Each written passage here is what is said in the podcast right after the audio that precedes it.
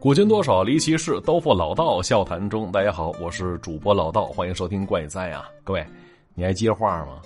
这习惯可能只发生在那些课堂上的小孩身上吧？啊，其实不然呢，很多大人也有这习惯。哎，话不能掉地上。哎，你这边说宫廷玉液酒，那我必接一百八一杯呀。他那边说了锣鼓喧天，鞭炮齐鸣，那我肯定得接红旗招展，人山人海呀。嘿嘿没错，这话头不能掉地上。其实接话这茬啊，我感觉一来是因为这人看不了冷场啊，不忍心人家尴尬啊；再有呢，就是为了凸显自己的幽默跟热情。但是听完今天这故事，估计那些爱接话的朋友心里得合计合计了，不是哪些话都能接的呀。说的是佳佳啊，有个闺蜜叫小玉，俩人关系不错，属于打小一起长大的好朋友。啊，当初上学的时候一直在一起，后来上了大学分开了，去了不同的城市了。但两人不在一起，他俩也经常聊天啊，聊聊自己的境遇，聊聊最近的想法。咱单说啊，这小玉长得漂亮，大高个，大长腿，身材还不错，所以从小到大，这小玉一直追求者不断呢。但是啊，这小玉那性格有点渣啊，感情经历比较混乱，简单说就是海王。但是跟朋友相处的话，他挺仗义的，所以这倒没影响他跟佳佳的感情。那平时这佳佳也劝他，劝他收收心，踏踏实实找个老实人、靠谱的人，对自己好的人。结果小玉那边说了，说那些位都对我挺好的呀，啊，舍了哪个他都心疼。没错，这事儿就不是能劝的事儿啊。所以呢，他俩平时聊天也几乎不咋聊小玉的感情经历。那佳佳跟他也确实聊不明白。那到了后来，大学毕业，他俩没回家乡，而是不约而同都去了附近省会城市了。呃，要说那边机会多，待遇也相对好一些。那异地他乡的俩闺蜜自然都很开心呢。起初就打算租个套间住在一起，可后来一经琢磨，佳佳立刻放弃了这想法了。毕竟，一想到小玉那乱八七糟的感情纠葛，这佳佳就想离远点啊，不想掺和。于是他俩是各自租房，没事相聚，俩姑娘是各得其乐。可后来呀，这佳佳却渐渐的发现，这小玉好像有些不对劲儿，啊，简单说就是变得有些伪钝，神情恍惚，有时还一惊一乍的。那起初这佳佳还以为她休息不好呢，弄得亏了气血。可结果后来这小玉跟佳佳坦言了，说自己总是有感觉有人在跟踪自己，偷窥自己。啊，其实对此佳佳多少是能够理解的。刚才不是说了吗？小玉打小长得漂亮，所以追求者很多。啊，追求者当中有些是老实孩子，啊，同时这里边有一些小混混啊，放学出了校门，抬胳膊一拦，说想跟你认识一下。哎，就类似的，还有一次两拨人为此事还当场打起来了。嘿而佳佳那时还调侃他说他是红颜祸水呢。要说其实那时候啊。就有过一个跟踪这小玉的人，说那男生平时挺沉默的，沉默寡言，不爱吱声啊，有一次这小玉回家的时候，就发现，嗯，这男生就在不远处跟着自己。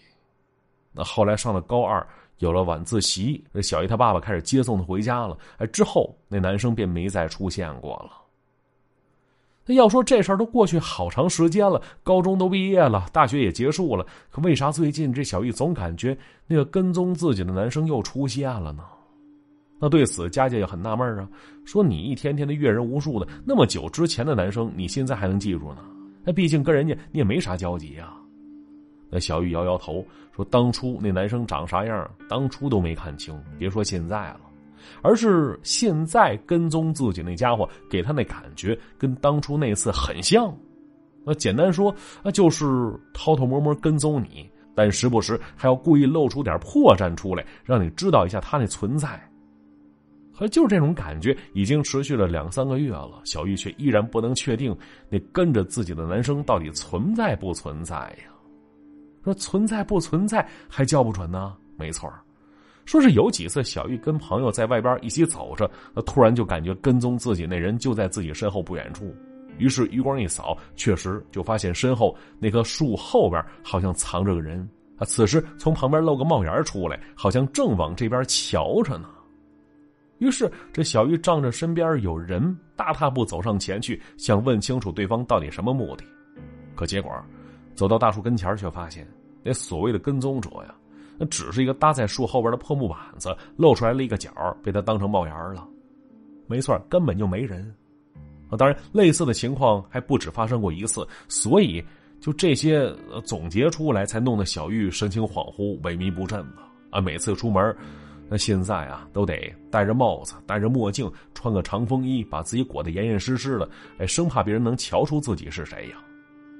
但就这事儿啊，你要说次次都是他看错的话，这小玉却能清楚的总结出来那人的穿着打扮。他说了。说那男生个子不高，总戴着一顶棕色鸭舌帽，一身灰色的卫衣，下身穿一条牛仔裤，哎，很普通的打扮。但这人时刻把那帽檐拉得低低的，啊，从来就没看清楚过他那长相。而听到这儿啊，这佳佳就沉默了呀。一开始他还以为小玉只是神经质呢，胡思乱想，但是这会儿这小玉却能把那人描述的如此具体，所以佳佳有些担心了。心说：“是不是真如他所言那样，真有这么个人呢？”于是提议跟他一起去找那公寓保安去，要监控录像查看一下。哎，就那天，这俩人是软磨硬泡，跟保安磨叽了好半天，对方终于同意了。啊，接着他俩查看了近一个月的监控，这小玉使劲回忆着这段时间感觉不对劲的时间点，可那视频是一个接着一个的看，他俩呢却没发现任何异常之处啊。那至于那所谓的跟踪者，那更是毛都没发现呢。那到这儿呢，佳佳感觉是小玉病了吧，精神上出现问题了吧？他呢就约着小玉周末去瞧瞧大夫去，来听听医生怎么说。但面对这个建议，小玉不同意。哎，佳佳也没等他同意不同意，就把那时间安排好了，然后就从小玉那边出来了。话说呀，佳佳当时确实有点担心小玉那状态。因为送她出来时，这小玉扒着门缝，左看看右瞧瞧，一副担惊受怕的样子，还像是生怕看到什么人似的。那佳佳立刻下定决心，就算把他捆过去，也得带他去医院瞧瞧去。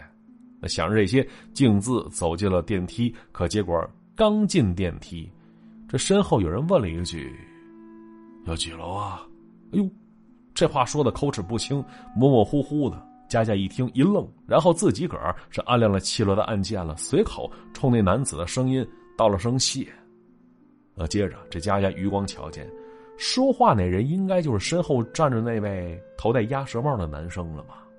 哎，当时他也没多做理会，继续琢磨着小玉那事儿。可没过一会儿，电梯又停了，哎，只下了一层，来到十二楼了。这电梯门打开，从外边走进来一个人，一见之下，这佳佳跟那人都是一愣。因为他俩认识，这人叫小娜，啊，是个特别喜欢八卦啊、嘴特别大的家伙啊。之前跟小玉是同事，身为小玉的闺蜜，佳佳也认识她，只是俩人不太熟。而且这小娜跟小玉俩人不对付，所以佳佳跟她其实没啥话说。哎，进了电梯，那小娜先是问了一句：“哟，来找小玉来了吧？”哎，没等佳佳回答呢，那个含糊不清的声音再次响了起来，问了句：“要几楼啊？”那小娜一听，顺嘴说声啊七楼，谢谢。啊，之后这佳佳只是点了点头，也没想继续聊下去。于是他俩就这般啊彼此尴尬的沉默着了。哎，在这插一句啊，之所以他俩都要到七楼去，是因为这栋公寓的构造问题啊。这公寓七楼以下属于商用啊，七楼以上是住户。啊，出于对那些商用单元的考虑，住户想要出去都要经过七楼转乘另外一部电梯才行。而这里那租户啊，比那住户要多，所以对于这个不太合理的安排，对租房子人来说，基本也没啥意见了。那就这样，电梯一路下行，到了七楼，小娜也没打招呼，当先走出电梯。而佳佳心里有事儿啊，啊，始终琢磨着事儿呢，也没留意那个棕色鸭舌帽那男生是什么时候离开的。只是自己走出电梯时，他发现电梯里已经没其他人了，就自己一个了。啊，结果呢，没等到那周周末呢。佳佳得着一个可怕的消息，说是小玉死了，跳楼死的。哎呦，听到这个消息，佳佳心疼的要命啊，而且非常自责，总感觉小玉一定是心理出现了问题，而自己已经知道他那问题了，可却没帮到他呀。啊，所以佳佳把一切归结到自己身上，他不敢相信，两天之前俩人才见过面啊，为啥两天之后就天人永隔了呢？那为此，佳佳大哭了好几起儿。而他呢，也去看望了小玉的妈妈，伤心之余，小玉的妈妈跟他提了个请求，他又希望佳佳能帮他收拾一下小玉生前那在公寓里的物品。他说：“这也不叫事儿啊！”佳佳自然是义不容辞。同时，他把这次收拾物品的机会当成是自己跟小玉最后的道别了。就这样，又过了几天，佳佳怀揣着沉重的心情来到小玉的公寓里，看着她生活过的痕迹，佳佳又是大哭一场啊！就那天，东西整理了一整天时间，打算转天来是联系搬家公司来搬运那些物品。啊，决定完这些，他就从那公寓里出来了，然后。这佳佳走到电梯间发现电梯此时就停在十三楼本楼层呢。他赶紧按开了电梯，结果电梯门一开，哟，把他吓了一跳，跟着一哆嗦。你说怎么了？因为他看到电梯里边站着个人，没错，里边有个人，就是上次看到的那个头戴棕色鸭舌帽的男生。那佳佳当时着急回去，心里虽然有些奇怪，可还是走进去了。那结果呢？没等电梯门关上呢。啊！身后立刻传来那句含糊不清的问话了，问了一句：“到几楼啊？”哟，要说此时那佳佳有些后悔进了这部电梯了，因为刚才啊，咱们说了，这电梯始终停在十三层没动，但电梯没动，里边却有人，就这事儿太奇怪了吧？这人为啥一直待在这儿呢？待了多久？要干嘛呀？那想到这儿，那人见没人回答他。又加大声音问了一句：“要几楼？”哎呦，这话听得这佳佳浑身一紧，也没想回答他，随手按了七楼电钮了。哎，没再搭理那个声音。但是，随着电梯往下走，那人好像生气了似的，不停问着几楼几楼的。那直到电梯到站，那门缓缓打开，结果就在这时，这佳佳听到外边传来阵阵的惊呼声，好像出事了似的。那佳佳当时没敢回头，呃，赶紧跑了出去。等来到一楼的时候，他看到外边啊，这公寓楼外边围了好些人，人群当中依稀可见拉着警戒线呢。跟旁人一经打听才知道，说是刚才哎，就刚刚不久有人跳楼了。当佳佳得知跳楼那人是谁时，他更是一惊啊。要说那跳楼人竟然是小娜，刚刚。从七楼那儿跳了下去。那得知这一切，佳佳回忆起来，难道刚才自己从七楼出来时，小娜也从楼上跳下去了？这恍惚当中，他也依稀记得在朋友圈啊，还有跟朋友聊天当中听说了，说小娜最近那精神状态不太好，神神叨叨、疑神疑鬼的。可这才几天时间呢，这接连两个人从这儿跳下去了，这不奇怪吗？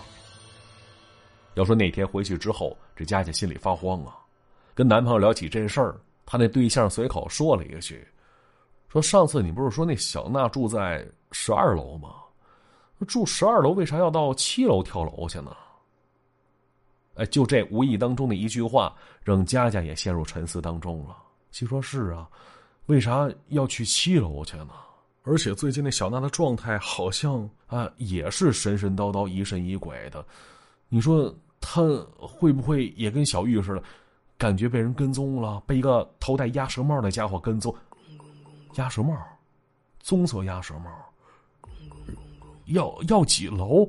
哎，顺着这个思路，这佳佳回忆起来，就那天坐电梯时的经历，没错，那个声音问的很含糊，乍一听以为是在问要几楼呢，可如果仔细听的话，那东西会不会是在问？跳几楼啊？而那天，小娜回答的是七楼。要说后来联系好搬家公司，佳佳只是让工人带着钥匙把楼上那东西搬下楼就行了，她自己没敢上去，毕竟他害怕那部电梯，害怕那个戴鸭舌帽的家伙，同时也害怕电梯里其他那些。你说人呢？哪些呀？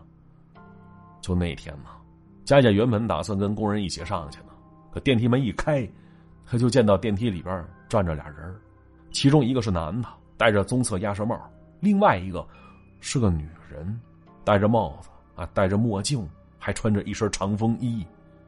又见此，这佳佳几乎要冲过去了，可那女人却对他轻轻摇了摇头。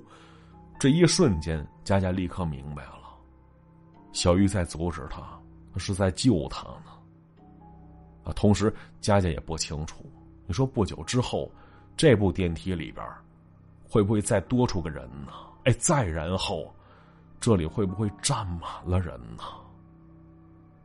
这故事讲到这儿啊，也就结束了。那故事就先讲到这了，接下来看一下往期留言，还是说一下这个。快省的事儿啊！本期节目由快省省钱神器独家赞助播出啊！添加方式：微信搜索公众号 API 四五零，公众号 API 四五零啊！快则的快，省钱的省，就省钱神器功能多呀！就是把你在京东、淘宝、天猫上看中的商品链接直接发给公众号，然后通过公众号链接下单，商品商家都不变，就能拿着返利享受打折。哎，不光这些平台。啊，人说了，最近新添加了一个抖音平台，也可以用这款神器享受打折啊，获得返利。那同时，这打车、加油、点餐、美团、饿了么都可以在这里领红包再下单，享受直接减免。那看电影、买电影票也是特价，哎，吃那肯德基、麦当劳也可以在这儿领优惠券得返利。所以说这款神器还真挺实用的，赶紧试试去。记住，微信搜索公众号 API 四五零，搜索微信公众号啊 API 四五零，省钱神器即可拥有。感谢各位支持啊！来看其他朋友留言，不忘初心说了道：这故事名字为啥都是七个字儿呢？哎，这个直播的时候我以前说过，说一开始为了装逼，后来发现这个做法啊给我框住了啊，到现在。更新了将近六百集节目，不得不继续下去了，以至于每期节目题目都得琢磨好半天。哎，这板喷小小勇说：“你好，老道，我做这汽车维修的。说是有一次加班晚上的时候啊，一客户从济南到德州，中途路过我这儿，八九点钟这车灯不亮，等一到我这儿，车灯又亮了，让我去维修一下去。我各个方位都检查了一下，发现啥毛病没有。啊，从我这儿开走之后，哎，结果又不亮了。啊，开回来，哎，这灯又亮了。”我当时一看，就带着他上路试试车去吧。呃，走了一里地，一点事都没有。哎，我又下车换他开，灯又不亮了。呃，结果开到我店附近又没事了。哎，这反反复复好几次，最后我就问他：“你干嘛去？”他说：“去参加一个家庭聚会。”我说：“你呀，还是别去了，找酒店先住下，先别赶路了。你这是遇到……哎呦！”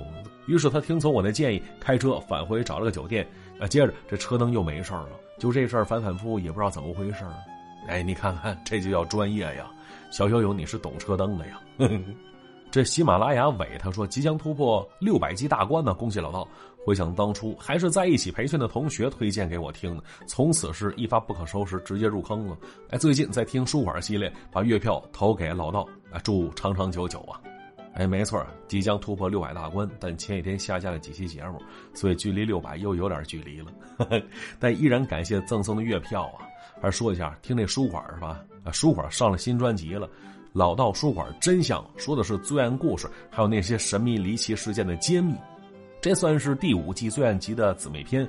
那本专辑没听够的话，赶紧拿这本续上啊！记住，《老道书馆真相》，把投给怪哉的月票。往这本专辑圆一圆，感谢各位了啊！好了，留言就先看到这里了。那今天节目到这儿呢，也就结束了。我们下集再见，拜拜。